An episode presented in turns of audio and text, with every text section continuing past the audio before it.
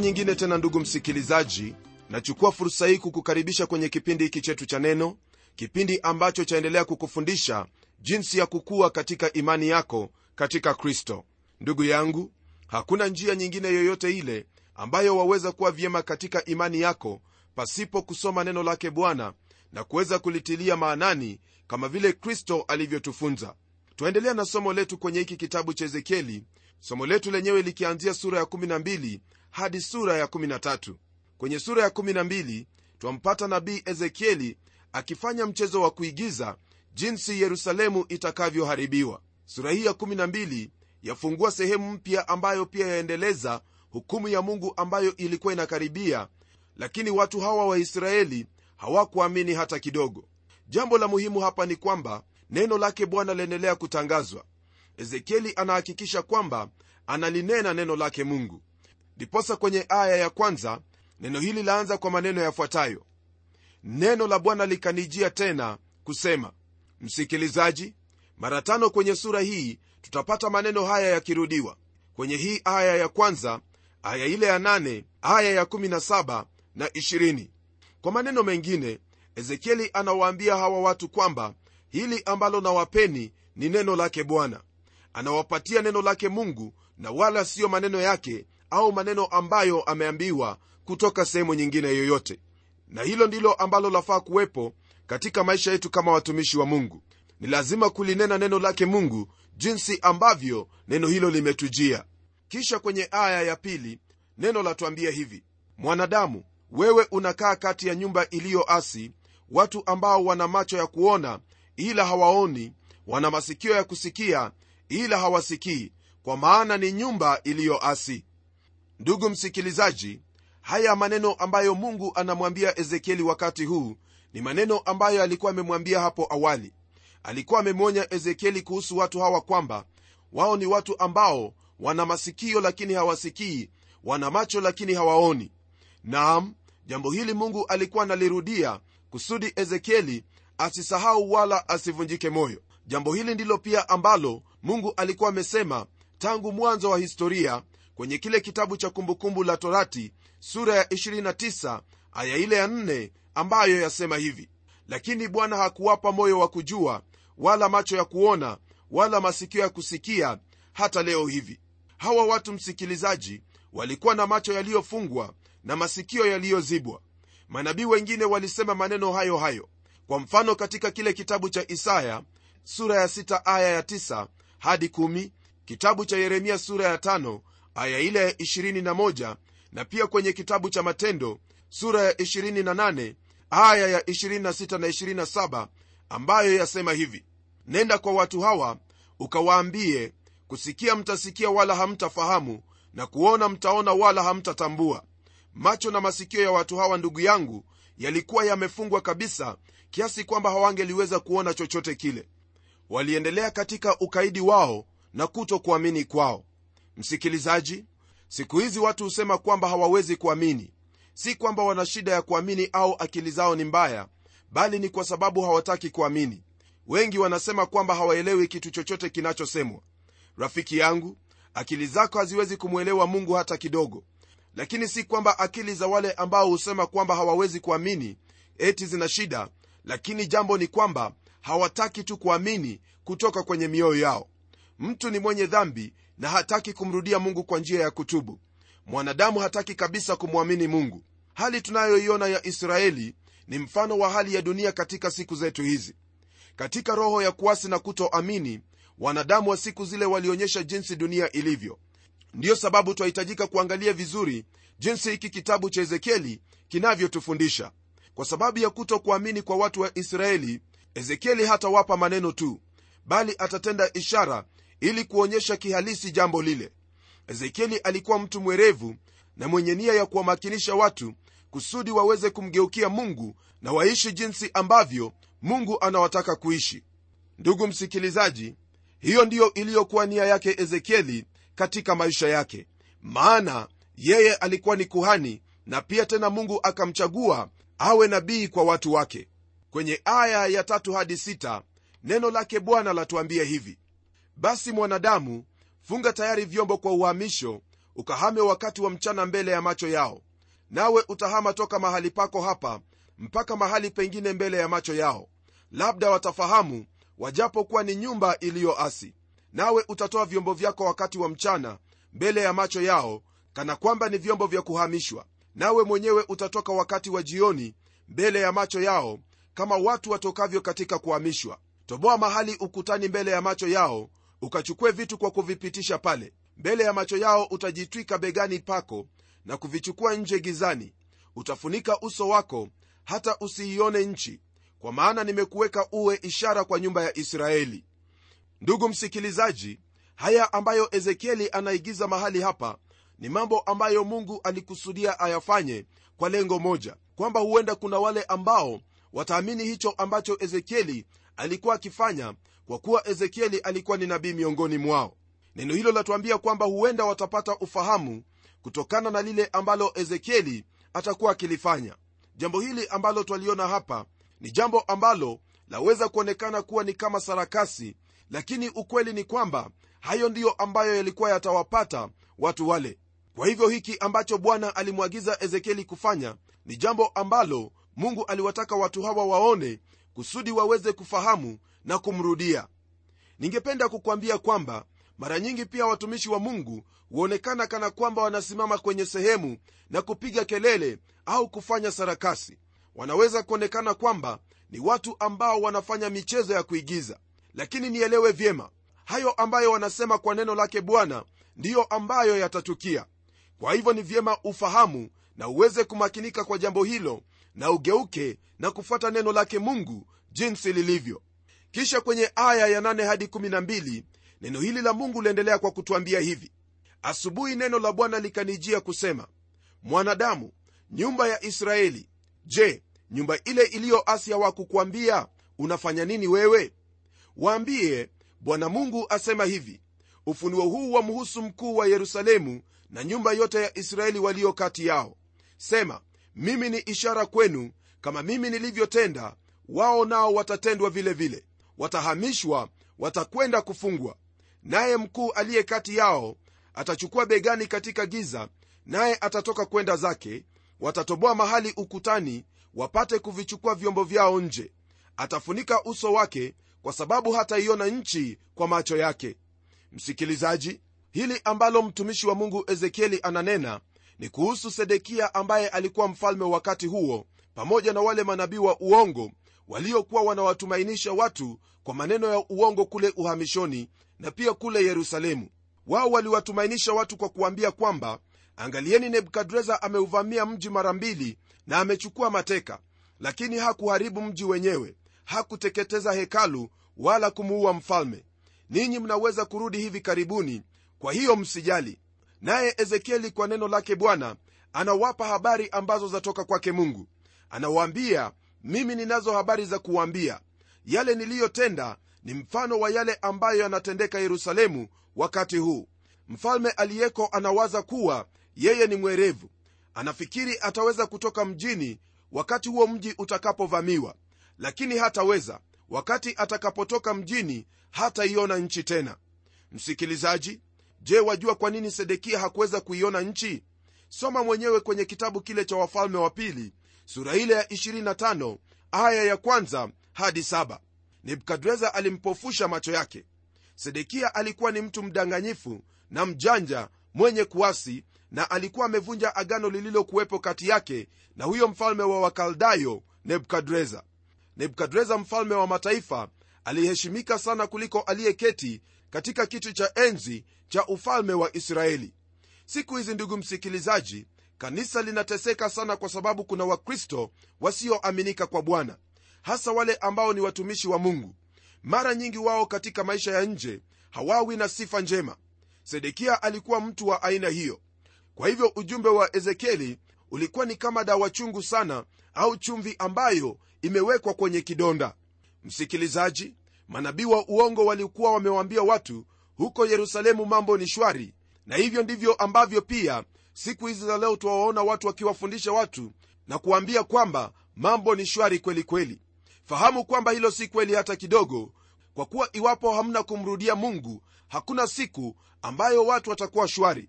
Neno la mungu latuambia kwenye kitabu cha isaya kwamba hakuna amani kwa mtu mwovu asema bwana tena kwenye hiyo sehemu neno la mungu latuambia kwamba mtu mwovu ni kama bahari iliyochafuka. Bahari iliyochafuka ndugu yangu ni mahali ambapo hauwezi ukataka kuwepo. Mabaharia wanaogopa bahari iliyochafuka.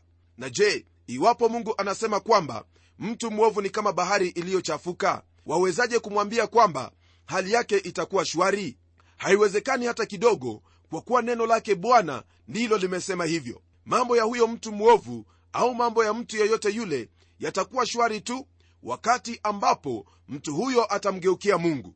Nisikie vyema ndugu msikilizaji kwamba neno la mungu latuambia kuwa mungu huwapa usingizi wale wanaomcha.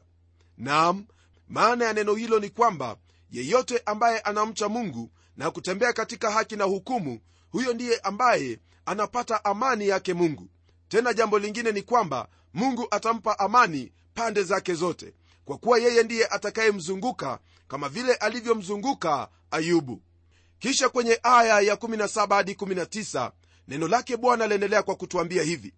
Tena neno la bwana likanijia kusema mwanadamu ule chakula chako kwa matetemo ukanywe maji yako kwa kutetemeka na kwa kuyatunza sana. Ukawaambia watu wa nchi bwana mungu asema hivi katika habari zao wakaao yerusalemu na katika nchi ya israeli watakula chakula chao kwa kukitunza sana na maji yao watakunywa kwa ushangao nchi yao iwe ukiwa kwa kukosa vitu vyote viijazavyo kwa sababu ya udhalimu wao wote wakaao ndani yake. Msikilizaji mungu tena kwa mara nyingine anamwagiza ezekieli aweze kutenda kitendo. Kitendo hicho ndicho ezekieli alitenda.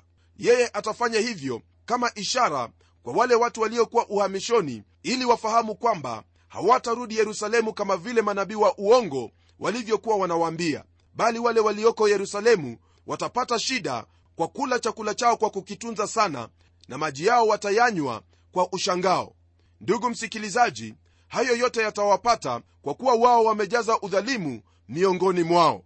Kwa hivyo udhalimu ndugu msikilizaji ni jambo ambalo ni lazima mungu atalihukumu. Kwenye aya ya 21 hadi 23 neno hili lake bwana aliendelea kwa kutwambia hivi. Neno la bwana likanijia kusema mwanadamu ni midhali gani hii mliyo nayo katika nchi ya israeli mkisema siku hizo zinakawia na maono yote hayatimizwi basi uwaambie bwana mungu asema hivi nitaikomesha mithali hii wasiitumie tena kama mithali katika israeli. Lakini uwaambie siku hizo ni karibu na utimilizo wa maono yote rafiki msikilizaji watu hawa kwa hakika walikuwa ni watu wakaidi watu ambao hawakufahamu kwamba kwa ajili ya yale maono kutotimilizwa kwa wakati wake walifikiri kwamba yale maono hayatatimilizwa. Lakini ezekieli anawaambia kwamba mungu amekuwa mkarimu kwao amekuwa mwenye subira kwao na uvumilivu hadi wakati huo. Lakini sasa yale maono ni karibu kabisa na kwamba mungu hata wasubiri tena wageuke na kuacha njia zao mbaya kisha kwenye aya ya 28 neno la mungu latuambia kwamba basi uwaambie bwana mungu asema hivi maneno yangu hayatakawilishwa tena hata moja bali neno nitakalolinena litatimizwa asema bwana mungu. Msikilizaji baada ya mungu kuwasubiria watu hawa kusudi wageuke na kuziacha njia zao mbaya neno la mungu hapa latuambia kwamba neno lake halitakawilishwa tena bali litatimizwa. Rafiki yangu kwa mujibu wa andiko hilo hilo ndilo tumaini la pekee tulilo nalo hata sisi wa kizazi hiki. Dunia hii haitaendelea kuwa nzuri wala hatutakuwa na amani kama vile watu wengi wanapenda kunena habari za amani. Katika kipindi chote cha historia kumekuwa na miaka 200 au 300 ya amani. Mwanadamu haujengi ulimwengu mzuri kama anavyotazamia. Ndiposa twaona mizozo kati ya nchi na nchi na pia twasikia habari ya uvumi wa vita huku na kule rafiki yangu tumaini lako halipo katika mwingine yeyote yule bali tumaini lako lafaa kuwa katika yesu kristo mwana wa mungu. Tumaini hili neno kwa kuwa yote yatapita lakini neno litasimama. Tunapogeukia sura ya 13 twapata unabii kuhusu wale manabii wa uongo wa kiume na wa kike. Sura hii ya 13 yawaelekezea hao manabii wa uongo ambao walitabiri uongo. Msikilizaji tutakapokuwa tukiendelea tutakuta kwamba kuna wanawake ambao pia wanahusika katika haya. Je umewahi kutazama na kuona kwamba nyingi ya dini za uongo zilianzishwa na wanawake? Jambo hilo huenda halina wengi ambao waweza kukubaliana nao lakini ilikuwa ni kweli kwa wakati wa ezekieli na pia ni kweli katika siku zetu. Neno la mungu liendelea kwenye aya ya kwanza hadi tatu kwa kutwambia hivi kwenye sura hii ya 13 nalo neno lasema hivi kisha neno la bwana likanijia kusema mwanadamu tabiri juu ya manabii wa israeli wanaotabiri waambie wao wanaotabiri kwa mioyo yao wenyewe. Lisikieni neno la bwana. Bwana mungu asema hivi ole wao manabii wajinga wanayoifuata roho yao wenyewe wala hawakuona neno lolote. Msikilizaji je shida hapa ni nini? Shida ni kwamba hawa watu walitabiri kutoka kwenye mioyo yao wenyewe na mungu amhurumie mtu yeyote yule ambaye anasimama kwenye madhabahu na kunena maneno yake mwenyewe maneno ambayo ameyabuni kwenye nia zake na siyo neno lake mungu. Licha ya hiyo kuna huo uwezekano wa mtu kufanya kosa moja hapa na pale katika kutafsiri. Lakini ningependa kuweka mambo haya wazi kabisa kwamba ni lazima yeyote yule anayenena neno la mungu asome neno la mungu kusudi aweze kulinena neno hilo jinsi ambavyo lahitajika msikilizaji kisha kwenye ile aya ya 17 na 18 neno lake bwana aliendelea kutwambia hivi na wewe mwanadamu kaza uso wako juu ya binti za watu wako watabirio kwa akili zao wenyewe ukatabiri juu yao. Useme bwana mungu asema hivi ole wao wanawake wale washonao hirizi katika viungo vyote vya mikono wawekao leso juu ya vichwa vya kila kimo ili wawinde roho za watu. Je mtaziwinda roho za watu wangu na kuzihifadhi hai roho zenu wenyewe? Kulingana na aya hiyo ndugu msikilizaji ezekieli nabii aliambiwa aweze kutabiri kinyume cha binti za watu wake. Katika kitabu cha mwanzo sura ya 1 aya ile ya 8 na 9 kulikwepo na huyu aitwaye nimrodi aliyekuwa mwindaji hodari. Kusema kweli alikuwa mwindaji wa roho za watu. Na hivyo ndivyo makanisa yenye kufundisha uongo yanavyofanya. Wanawinda mioyo ya watu. Katika kitabu cha petro wa pili sura ile ya pili aya ya kwanza twaambiwa hivi. Lakini kuliondokea manabii wa uongo katika wale watu kama vile kwenu kutakavyokwako waalimu wa uongo watakaoingiza kwa werevu uzushi wa kupoteza wakimkana hata bwana aliyewanunua wakijiletea uharibifu usiokawia. Haya ambayo tuyasoma kwenye neno hili ni maneno ambayo yatumakinisha kwamba kutakwepo na wale ambao wataingiza mafundisho ya uongo kwa njia ya uwerevu kabisa njia ya kuleta uzushi wa kupoteza. Watamkana bwana aliyewanunua na hivyo kujiletea uharibifu usiokawia. Jambo hilo ndugu msikilizaji ni jambo ambalo latendeka pia kwa wale ambao wanakaa chini ya mafundisho yale. Maana mtu ambaye amepotea hawezi kukuongoza wewe kusudi ufikie sehemu ambayo wataka kufikia. Rafiki yangu ndiposa mimi nakuambia kwamba ni lazima lolote ambalo walisikia hata mtu akisoma kutoka kwenye biblia upate kulifuatilia na uweze kuchunguza maandiko kusudi usijipate umeanguka katika mtego wa waalimu wa uongo. Neno hilo latuambia kwamba hawa binti wa watu wa ezekieli walishona hirizi kwenye mikono yao. Naam hizo hirizi walikuwa wakizifanya kwa ajili ya kujilinda na wao wenyewe walikuwa wanawinda roho za watu wa mungu. Jambo hilo ndilo jambo ambalo zipo katika siku za leo watu wanawadanganya watu na kuwaelekeza katika njia za uongo njia za upotovu na kwa hiyo kuweza kuwaangamiza katika mafundisho ya uongo. Hayo ambayo unayaona leo siyo mapya hata kidogo kwa kuwa yalikuwepo hata katika siku za kale. Ezekieli alipoyakemea mambo haya wakati wake ni mungu ndiye aliyemtuma kwa njia ya neno lake. Vivyo hivyo nami ndugu msikilizaji na kufahamisha kwamba ni vyema chochote kile ambacho unakisikia au popote pale ambapo waenda kukaa kusudi ufundishwe neno lake mungu uwe mwangalifu kweli kweli. Maana watu wanaweza kukufundisha wanaweza kukwambia mambo yote mazuri ambayo ni ya kupendeza lakini mwisho wako utakuwa ni uharibifu.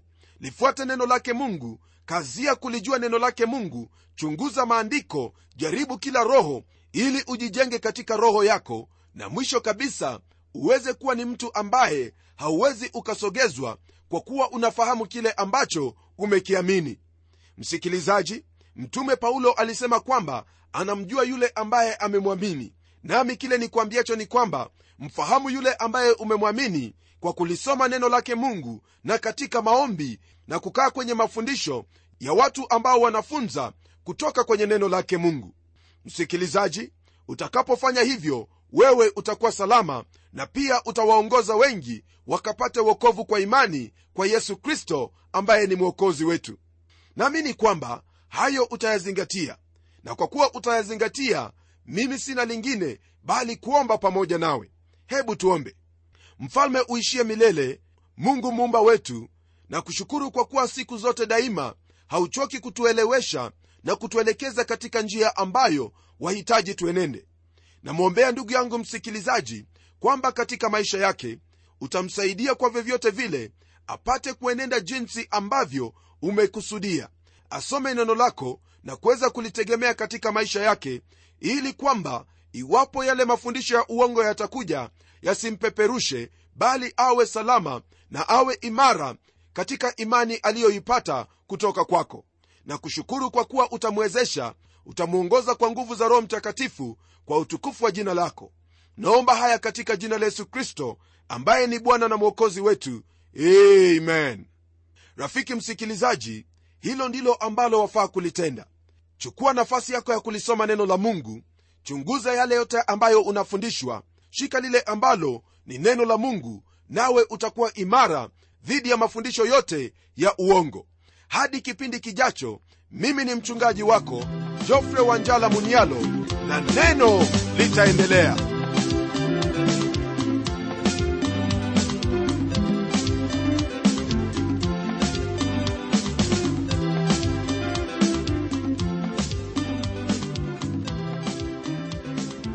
Je msikilizaji wangu umebarikiwa na hilo neno la mungu?